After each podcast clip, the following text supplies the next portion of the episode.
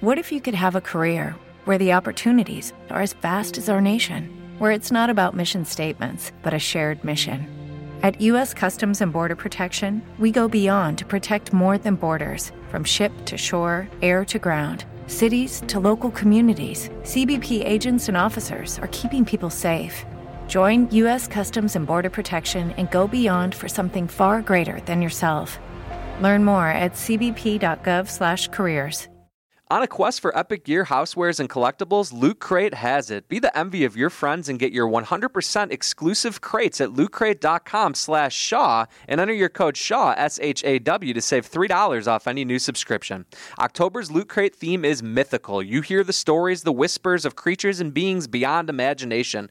Join us as we peer into the shadows and look into the other realms of October's truly mythical collection. Get unreal items from Marvel, Ghostbusters, Stranger Things, and Buffy the Vampire Slayer. Loot Crate offers an epic range of pop culture items for less than 20 bucks a month. One lucky subscriber will also win a mega crate of seriously epic proportions. You have until the 19th at 9 p.m. Pacific to subscribe and receive that month's crate. And when the cutoff happens, that's it. It's over. You want to get fancy? Get a bigger box with even bigger loot with Loot Crate DX. Don't forget, before October 19th, Go to lootcrate.com slash Shaw and enter the code SHAW, S H A W, to save $3 off any new subscription. Loot Crate. It's the best surprise you know is coming.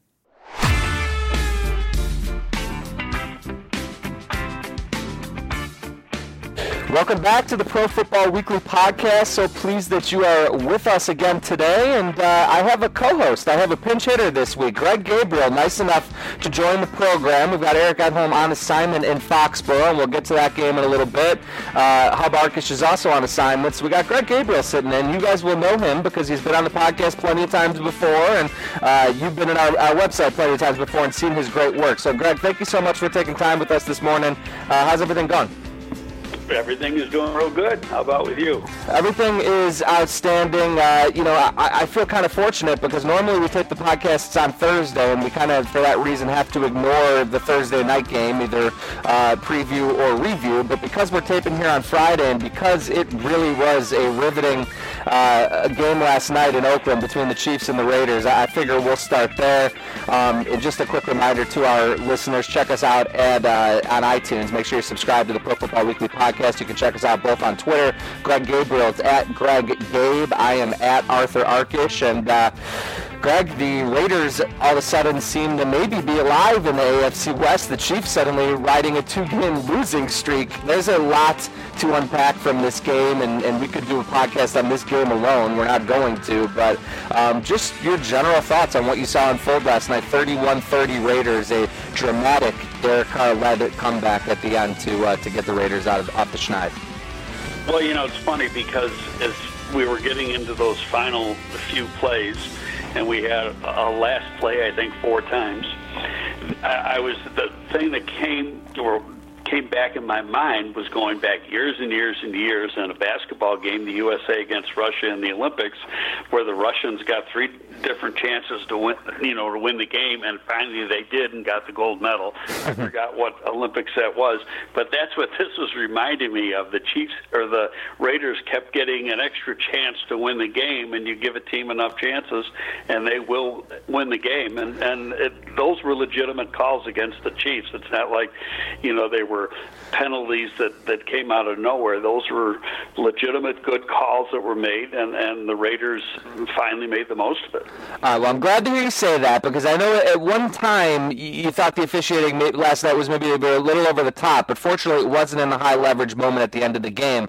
Greg's referring to the Raiders getting, gosh, what turned out to be, yeah, I think it was three shots inside, four shots inside their inside the Chiefs' 10 yard line in the final three seconds of the game. Uh, you had a defensive holding on Ron Parker, a holding call on Eric Murray. Finally, Carr finds Michael Crabtree on the move what about Derek Carr, Greg? Just a couple weeks removed from back surgery and uh, throws for over 400 yards and again leads this 11 play, 85 yard drive to, to bring the Raiders all the way back.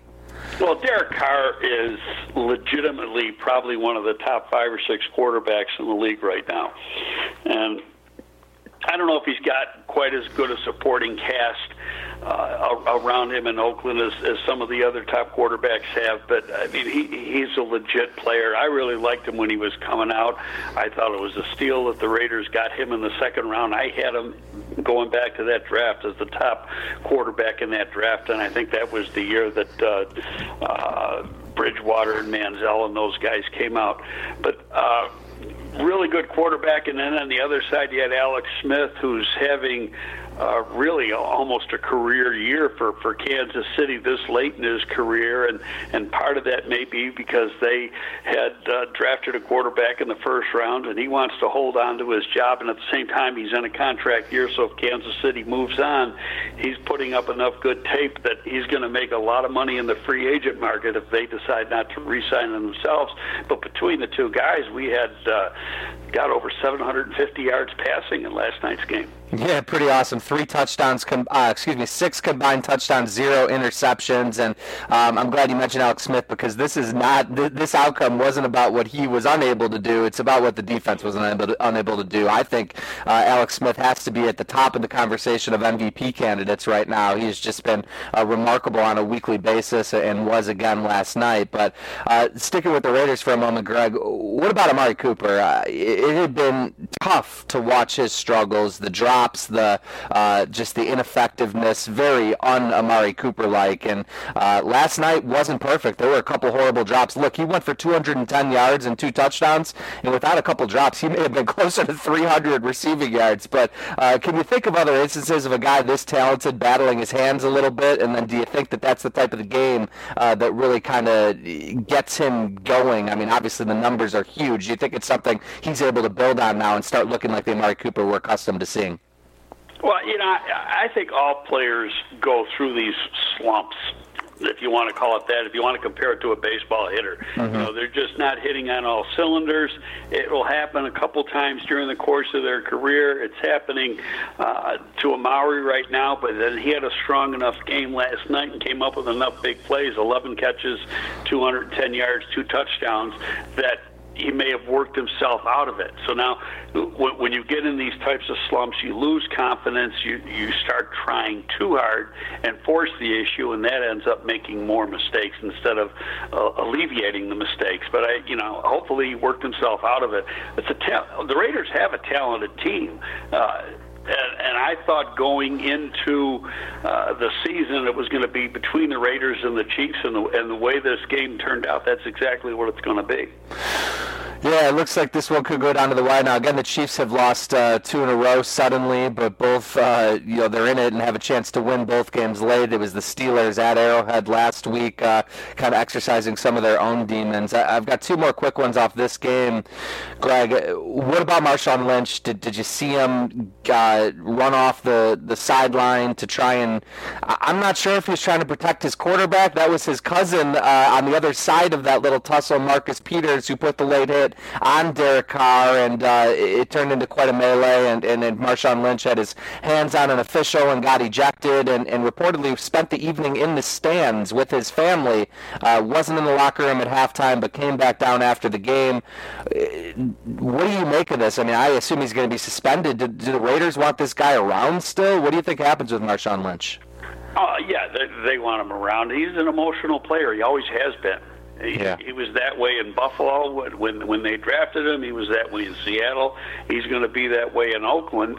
Uh, you know, he's a local guy in right. Oakland, so it you know it was a, a true home game for him. His family's right there in the in the Bay Area. Um, I, I, I think it just uh, his emotions got the best of him after the situation. Tell you the truth, I wasn't paying that close attention to the game when that was going on until really right when he pushed the referee, and that could end up uh, causing him probably a one-game suspension. If he's not suspended, it's going to hit him pretty good in the pocketbook.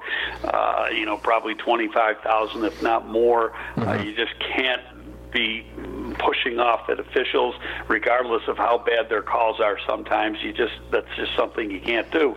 So um, you know we'll find out. Usually the day these things come down is on. Uh, uh, the Tuesday after the, the, the games are all in. But being Right. this is a Thursday night game, I think there was one instance uh, earlier in the season where something happened on a Thursday night game, and the NFL ruled on that by Saturday. So it could happen, you know, as soon as tomorrow, but it won't happen any later than next Tuesday.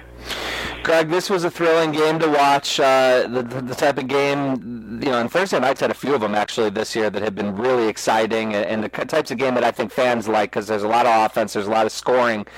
But uh, which one of these defenses do you trust more to get things figured out here in the next couple months? Because uh, they're both very talented teams, and, and they don't look like they're playing championship caliber defense or anything close to it right now.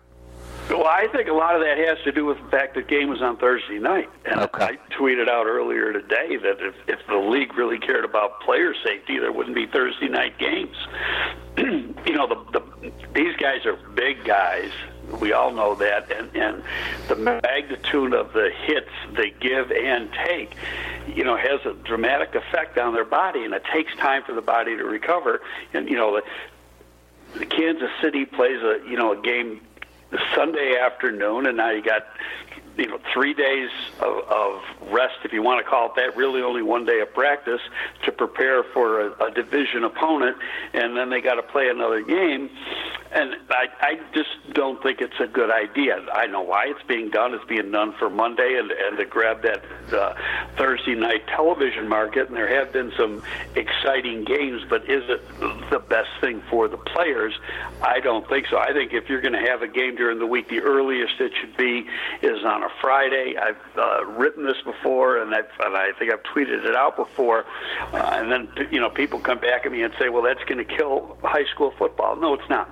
It, it's you know, high school football in the towns that they're playing, it's still going to be a big deal, and the, and the people that go to those games isn't aren't going to change because there's an NFL game on TV. The only high schools where it might affect are high schools in those two particular cities, and you know they said the same thing about when colleges started playing games on Friday nights, and as we've seen, it has no effect on the high school game whatsoever. Interesting. Yeah, I, uh, I I typically feel conflicted watching Thursday night football, Greg, because I know uh, what it is required for these guys to recover and what a ridiculous ask it is.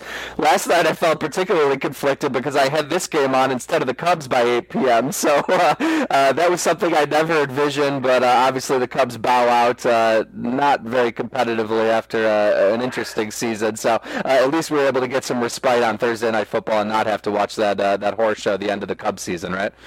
I was with you. Uh, the channel turned real quickly. Yeah, I was not anticipating that, but uh, again, uh, the Cubs three straight NLCS appearances. I know uh, the listeners don't come here to, to hear this, so I won't go on. But uh, hard to be too disappointed uh, with what they accomplished. You just wish it would have been a little bit more of a fight in that game five. So uh, anyway, we're on to the uh, the week seven slate. Again, there's so much to unpack from that Raiders game. Whether it's NaVorro Bowman coming in the same week he signed and getting the huge blitz to get the Raiders off the field late, or Khalil Mack on the next series. There's a lot of exciting stuff. But uh, uh, we're going to move on, and, and I think it makes sense to move right on to another primetime game, the Sunday Nighter, the Super Bowl rematch. And uh, you got two teams, Greg, uh, with the Falcons visiting Foxborough, uh, that are they're, they're, they're sputtering a little bit. Um, we haven't seen New England look like its typical New England self, at least defensively yet. And uh, the Falcons lost at home to the Dolphins in one of the big upsets of the season thus far. So, uh, do you think these are Super Bowl hangovers? I have to imagine there's a lot more going on uh, behind the scenes, or not even behind the scenes. All I got to do is take one look at the Patriots' defense and see something is not close to right. Well, you know what what people don't always realize is there's a turn there's almost a 25% turnover in player personnel on each team every year. And you know you could the forecasters could make these predictions that you know the X team is going to be better than they were the year before they're going to be back in the Super Bowl or whatever but there's a lot of luck into that. And when you have a bunch of new players coming into a team they got to gel. And then of course there's injuries. And anytime you have injuries to important people or core people on the team, that has an effect on how they're going to end up playing. And, and teams in the NFL just don't have the depth that they used to have. Uh, number one, because there's 32 teams, and number two, there's there's no minor league really to to help develop players. And I could even get into a third point, and that even though you got 10 players on a practice squad, the way the rules are set up the practice squad isn't other than having bodies for practice how good are they get, being developed because of the way the rules are set up right now with the collective bargaining agreement and that there's basically no contact during the season. Uh, during practice, you only have 12 padded, padded practices during a, a 17 week season. So I, I think there's a lot of things that got to be changed in that. Uh, and I know I'm, I'm going off on another tangent, but it, it, that has a lot to do with why teams aren't as consistent from one year to the next. And New England has probably done a better job than anybody in, in staying on top of things and, and being at the top of that AFC East for years and years. Yeah, I mean, you know, it's a little bit of a tangent, Greg, but I got to tell you, with the quality of play, I know we just got done discussing a, a, great game on Thursday night, but across the board, just the mediocrity in this league, it kind of speaks to what you're saying uh, that that a lot of these teams are dealing, you know, with the with, or they're playing with a short deck, I should say, dealing with the short deck because um, just the competitiveness seems seems down. I mean, I, I, don't think it's parity. I just think it's bad football uh, largely, but um, in well, particular, I can, I can say this, Arthur, it's bad football because technique is bad. Well, right. It speaks to what you just said. You the practice have, time. And yep. technique is bad because you don't have the time and practice yep. spent on working on the technique. And why isn't that? It's because you have no contact. Now, I'm not saying that there should be 11 on 11 contact where that's where guys are prone to get hurt more than any other time, but you can have individual drills, offensive linemen against defensive linemen, one on one type things uh, that can really help uh, even the veterans, but more so the young players, develop their technique and become better players than they are. But because of the rules are set up the way they are presently, that doesn't happen, and, and it really hurts the game in the long run. Yeah, it makes great sense to me. Uh, you know, it's a double whammy with the Patriots right now. You talk about not only all the turnover, but the injuries, and they're looking at half of their uh, defensive backfield potentially being down. Stephon Gilmore is in a concussion protocol. Eric Rowe uh, is banged up as well. So these are two guys. Of course, Stephon Gilmore gets the record contract this offseason, but Rowe sort of started Belichick's uh, many trades, his, his interesting path of uh, eschewing draft picks for uh, veterans last year, and actually played big for them last last season. Uh, the reason I bring it up is because, of course, the Falcons uh, can't seem to get Julio Jones going, and I am curious. There's a lot of turnover with a lot of these clubs, but not much on the Falcons' offense. It's more the one uh, uh on the sideline pl- uh, calling the plays. What do you think about Steve Sarkisian and, and what he's doing? Uh, how much of the Falcons' early struggles does he have to own? Well, you know, I, I don't know if you can put it all on Steve, but at the same time, this is really his first year coaching in the league. Exactly. Yep. And you know, he's been a he's been a college coach. He's been a, a very successful coordinator at the college level. He was a head coach, but there were some uh, some of his own issues that really. Uh, caused him to, to lose that job at the University of Washington. But, uh, you know, he has been known as a quality coach, but at the same time, he's not Shanahan, who was there last year, and, and they call a different type of game. Uh, I, I think they've kept tried to keep the offense basically similar from one year to the next, but still it's the play calling, how you're setting things up, and then obviously execution is just not what it was a year ago. Now you can put it all on the coach if you want, but some of the blame's got to go on the players. They're the guys playing the game.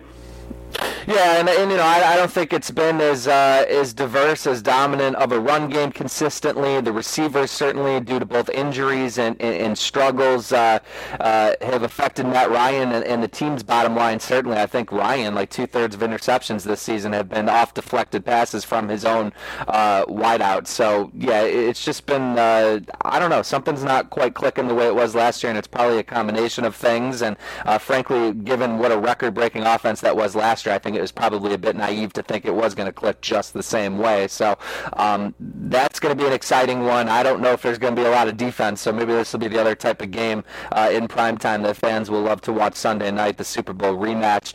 Uh, spinning it forward to Monday, we got another interesting one, Greg, with Washington visiting Philadelphia, and uh, these are two quarterbacks playing about as well as anyone not named Tom Brady in the NFL right now. Kirk Cousins and Carson Wentz uh, really seem to be uh, to be finding their stride, huh? Yeah, uh, Cousins is in a unique situation in that this is the what second year in a row he's been on the um, franchise tag. Uh, I think it's virtually impossible for the Redskins to franchise him again next year. It would cost them close to $30 million in, in cap space, and I don't think any team can really do that and, and keep the people around that, and you know keep the the key people around them and pay them. So unless he gets a long-term deal done, uh, I think you're going to see Cousins go somewhere, and I think because he hasn't done a long-term deal, that we will see him go somewhere else. I think he just doesn't want to be there. But that has nothing to do with his talent. This guy, you know, he's a later round pick, remarkable player, uh, doesn't have the physical uh, skill set that some of the other top quarterbacks have the guy across from Carson Wentz. He doesn't have the physical skill set of him, but very, very smart, very instinctive, reads defenses very well, uh, gets the ball out of his hand quickly, and is very, very accurate. You know, and, and uh, on top of that, the play calling is good too. Now you look at Carson Wentz, guy who played at a one double A or FCS level. Uh, missed a good part of his uh, senior year, his final year at North Dakota State because of a broken arm. You know, played about five games earlier in the year, then broke his arm, didn't come back until the national championship game, and really had an average game there because he had missed like seven or eight games in between.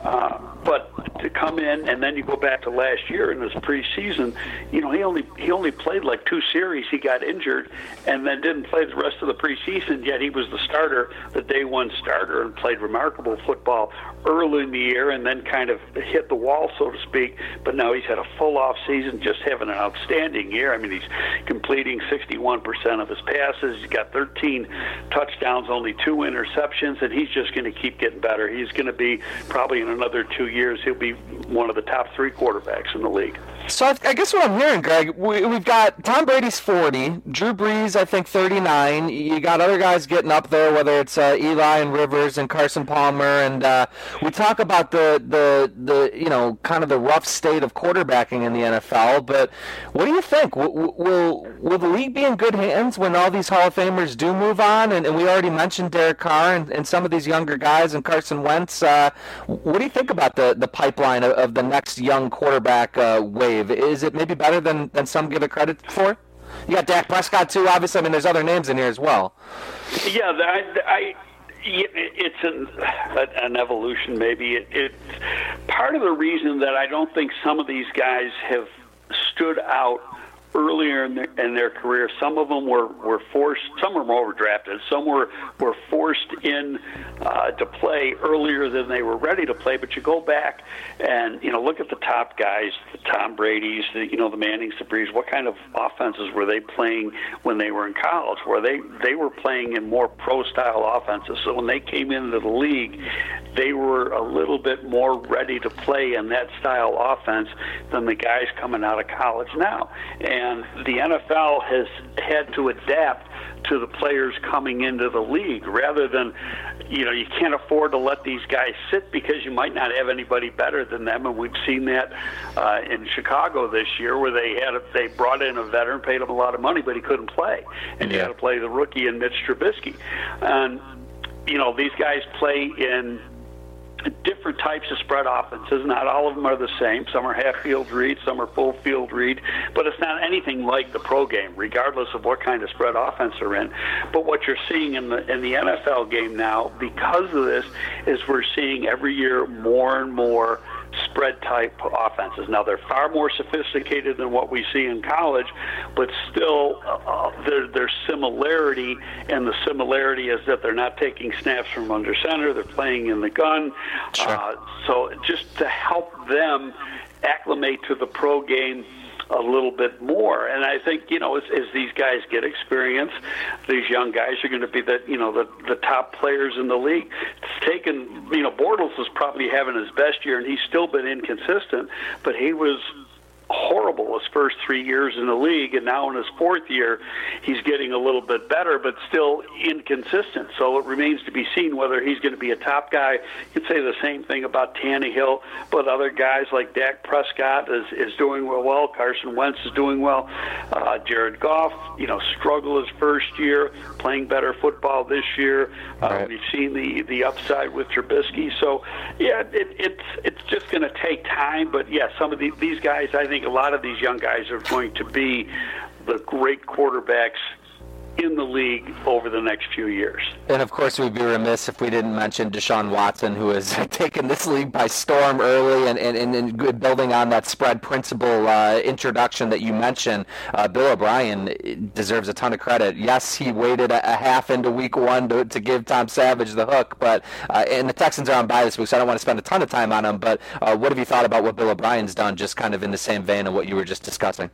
Well, I mean, Bill O'Brien was one of the guys who was involved in the development of Tom Brady. Now he was after yep. Charlie Weis, who was you know the original guy, but uh, you know O'Brien's a very capable coach. But at the same time, when you try to you know compare one guy to the next, and let's say you know we use two rookies that are playing, actually three, you could say De- DeShone Kizer also was a second round pick, who's playing in Cleveland, but Trubisky, um, Watson, and uh, DeShone Kizer, and you could say, well, this guy's playing great, so he should have gone first. It's not the case. You've got to look at the team and what's around them, and look at the supporting cast, sure. and uh, you know how pl- plays are being called. Deshaun uh, Watson has a lot more around him on the offense than Mitchell Trubisky has in Chicago, and so that's going to, you know, because of Trubisky has what he has around him, that's going to limit what he can do offensively as compared to uh, Watson and Houston. You know, if you flip flop them and you put Trubisky in Houston and Watson here,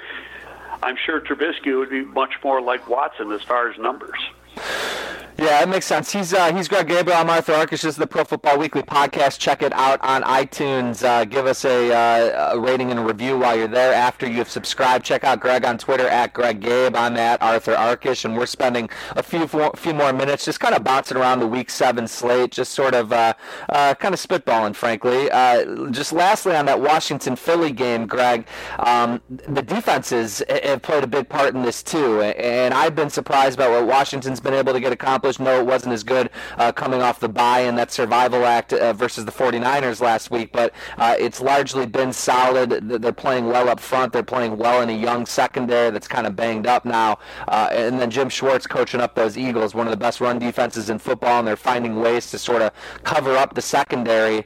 Um, which team do you think's done a better job, and, and, do you worry about Jonathan Allen going down and what the depth looks like in that Washington uh, defensive front, or do you worry more about that Philadelphia secondary and how that's they've kind of gotten by thus far uh, without get, getting overly exposed, but uh, they're still pretty short there uh, without the likes of Ronald Darby and of course Sidney Jones. Well, Darby's uh, I think started practicing again this week, but I doubt he's going to play on Monday night. It might be another week or two before him. But yeah, I think Jonathan Allen's going to be a huge loss for the Redskins. Yeah. Yeah. Real good run defender. Uh, but you look at, at Schwartz, you know, Schwartz has been a head coach in the league. He probably has a good chance of being a head coach again. But, you know, one of the things they've been able to do is consistently pressure the quarterback and get sacks, and that's helped, you know, hurry the passer, and that's helped the secondary, right. which is weak. But they've got a, you know, they got a strong linebacker corps, they got a strong defensive line, they got a rotation within the defensive line, so they're not just playing with with four guys, they're playing with more like six guys, and uh, you know, I, I, I just think that there isn't a real dominant team in the NFL, but yep. right now the best team in the league is Philly. And you look at their schedule, the first part of their schedule, they were on the road a lot. I think three out of their first four games or something they were on the road. Now they got three in a row at home, and that's Yep. really unheard of. You go through the schedule. How often do you see a team play three games in a row at home? You see two, but you seldom see three, and that's what Philly has right now. And I think this is the first of three. That's a, that's a great point by you. Their only loss was in Week One in Washington, so we've got a rematch here, and uh, that was 30 to 17. Actually, Carson Wentz uh, kind of started out a little sloppy, and then sort of uh, well, actually both quarterbacks didn't play well in that game. They've been playing much better since. Uh, lastly, on the Eagles, and, and I'm kind of throwing curveballs at you at this point, so so don't worry if uh, uh, Greg hasn't had time to prepare for this. But um, do you think with Cliff Avril going down in Seattle, is there a better group of, of horses? You mentioned the Eagles pass rush. You- You've got Fletcher Cox and, and you've got Brandon Graham, uh, the rookies contributing now. Timmy Jernigan looks like a great trade acquisition. That might be the best defensive front in football right now, huh, Greg? Well, they're strong, but at the same time, I, I think a lot of it has to do with Schwartz. And, Yeah. You know, go back to when he was in, in Buffalo as a defensive coordinator after he got fired uh, from Detroit as the head coach. You know, he took a, a defense that was terrible the year before and made it one of the uh, better defenses in the league. And he was only there a short time, and then Rex Ryan came in, and he didn't stick around with Rex Ryan, and then the defense went downhill again. Right. And, you know, so he's an outstanding coach. He was a great coach when he was at Tennessee, coaching the defense. But I got I got to correct you on one thing. You said that uh, Philly lost in that opening game to Washington. They won. Oh, you're right. They lost. Uh, where did They Philly lost to suffer? To the Chiefs. Thank you. City. Yep. Yep. Right. Yeah, and that you know that was Andy Reid's uh, wasn't the homecoming because the game was at Kansas City, but it was still Andy playing against his home team, and and uh, but they beat uh, Wentz had 307 yards in that first game. Uh, they lose to Kansas City 27 to 20, and then they beat New York. They beat uh, the uh, Chargers. They beat Arizona, and then last week uh, Carolina. And Carolina's a strong football team on, on Thursday night. So Yep. uh, this is going to be an interesting game against Washington. But the important thing is is when you look at the division standings, and if Philly's able to win this game again, that's two and zero against Washington. It was probably their toughest competition in the NFC East, and that just gives them head and shoulders above everybody else to win the NFC East title. And then you look at the rest of their schedule; it's really not that hard, except that you know they got a game uh, against Denver, but that is in Philly. They, the next three games are in Philly: Washington, San Francisco, and Denver. So they're five and one now. They could very well be eight and one before they go. Then they have a bye, and then they go on the road to Dallas.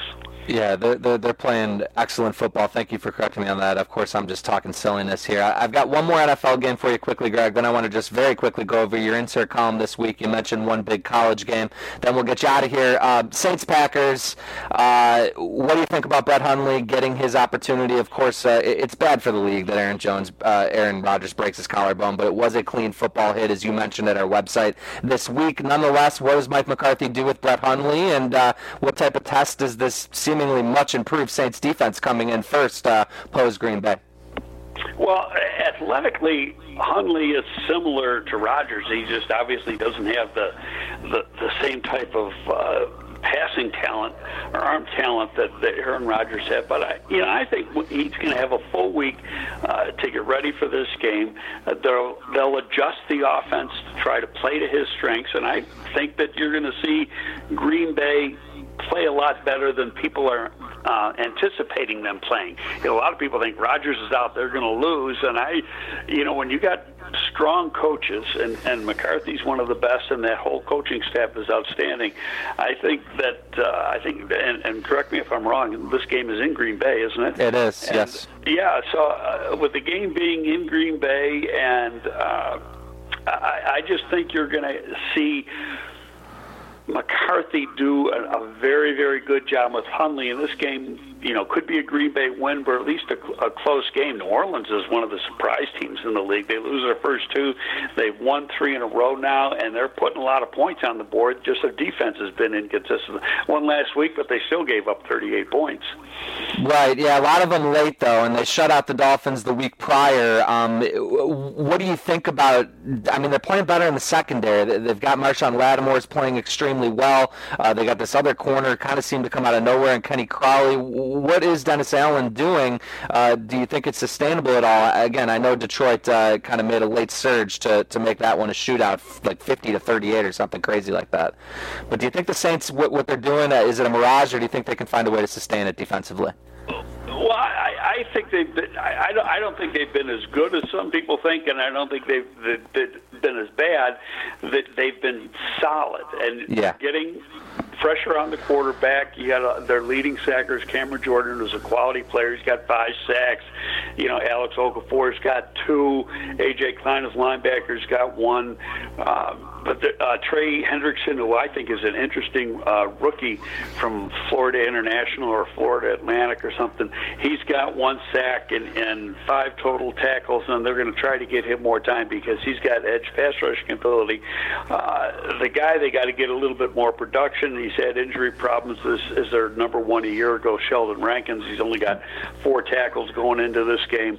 Right. Uh, but they're they're a they're a good team. Are they a great team? No, and it's Drew. It's Drew Brees that the offense. Sean Payton is a great offensive coach, and they've got Drew Brees has been there a long time. He knows the offense upside down and inside out. He puts up outstanding numbers. You look at his numbers. I mean, he's completing uh, almost 69% of his passes, 10 touchdowns, only two interceptions. Uh, the running game, eh, it's all right. It's a little better than 100 yards a game. Uh, they share it between uh, Ingram and Kamara. They had obviously Adrian Peterson, but he didn't do a whole lot there before he got traded to uh, the Cardinals a week ago. He only had 81 yards in their first four games, but uh, um, I, I think a lot of it is, is the way Sean Payton has that uh, offense designed, and the guy, you know, under center and Drew Brees. Yeah, I guess they didn't miss Adrian Peterson too much last week. Uh, the run game just explodes with Mark Ingram and Alvin Kamara. And hey, maybe that's one of those rare win-wins because obviously, at least for one week, uh, the Cardinals were kind of reborn uh, with Peterson sort of turning back the clock. I'm not sure he can sustain that, but it was fun for a week. Uh, I've already kept you too long, Greg, but I just very quickly have to ask. Uh, you broke down USC at Notre Dame in our our weekly newspaper insert, and uh, I just want to get your thoughts about 60, 90 seconds. Sam Darnold, the rumor rumor in league circles now is that he is likely to return. He hasn't played maybe quite as well uh, as most were expecting, but of course he's so young for USC. USC visits Notre Dame this week. Uh, just your thoughts on Darnold and maybe one or one or two other guys that, uh, that that our listeners should keep an eye on this weekend in this rivalry. Well, uh, Darnold's a quality quarterback, but he's been very inconsistent. Just hasn't developed or grown the way that you thought he would after the year he had last year. Part of it is his uh, delivery. He's got a, you know, for lack of a better word, a funky type delivery. It's a little bit long. He drops the ball down low. Uh, he, he has good arm strength, uh, but he, he just hasn't been reading defenses that well. He's turned the ball over a lot between fumbles and inter- excuse me and interceptions, uh, and and part of that too, he's got basically a brand brand new offensive line. They have a lot of those guys go to the NFL last year, and, right. and the same with the receivers. So he doesn't have the same supporting cast around them. And you know, in college football, the, the the prognosticators are always, you know, they rank USC high because it's USC, but they don't look at the turnover in, in personnel. And USC has had a huge turnover in personnel from a year ago. And you look at a guy like Sam Darnold, he's still got two years of eligibility left. This is only the yep. second year he's really been playing. He redshirted his first year, played last year, and the, you know, for all extensive purposes, he's a sophomore. I mean, he's a junior school-wise, but he's a sophomore, and, and he's got two years of eligibility left. I think the smart thing for him to do is stay in school. Uh, could he go in the top five? Sure, because there's a lack of, of top quarterbacks in the league, and they get overdrafted, and he will go high if he goes into the draft. But the best thing for him to develop and be ready to play in the NFL is to stay in school, and I think uh, he realizes that because you know scouts who have made school calls there have told me that the you know the the thinking right now, and obviously there's a long way to go between now and January when the players got to declare, but the thinking is that he will stay in school. Okay, interesting stuff. Uh, Greg, this was great. Uh, I told you I'd only keep you here for a half hour. I went over, so we're going to get out of here. But uh, uh, we appreciate having coming back on the Pro Football Weekly podcast. It's been a while. We'd love to have you back on soon. Once again, of course, Greg's work you can read uh, every week at ProFootballWeekly.com. Also in this newspaper insert on Thursdays in the Chicagoland area, uh, and a few markets around the country too. You can get that information at ProFootballWeekly.com. Check him out on Twitter at Greg Gabe. I am at Arthur Arkush. That's going to do it for this week's Pro Football Weekly podcast. Thank you so much for being with us. Enjoy the Week 7 slate, and we will be back to talk to you next week on the PFW podcast.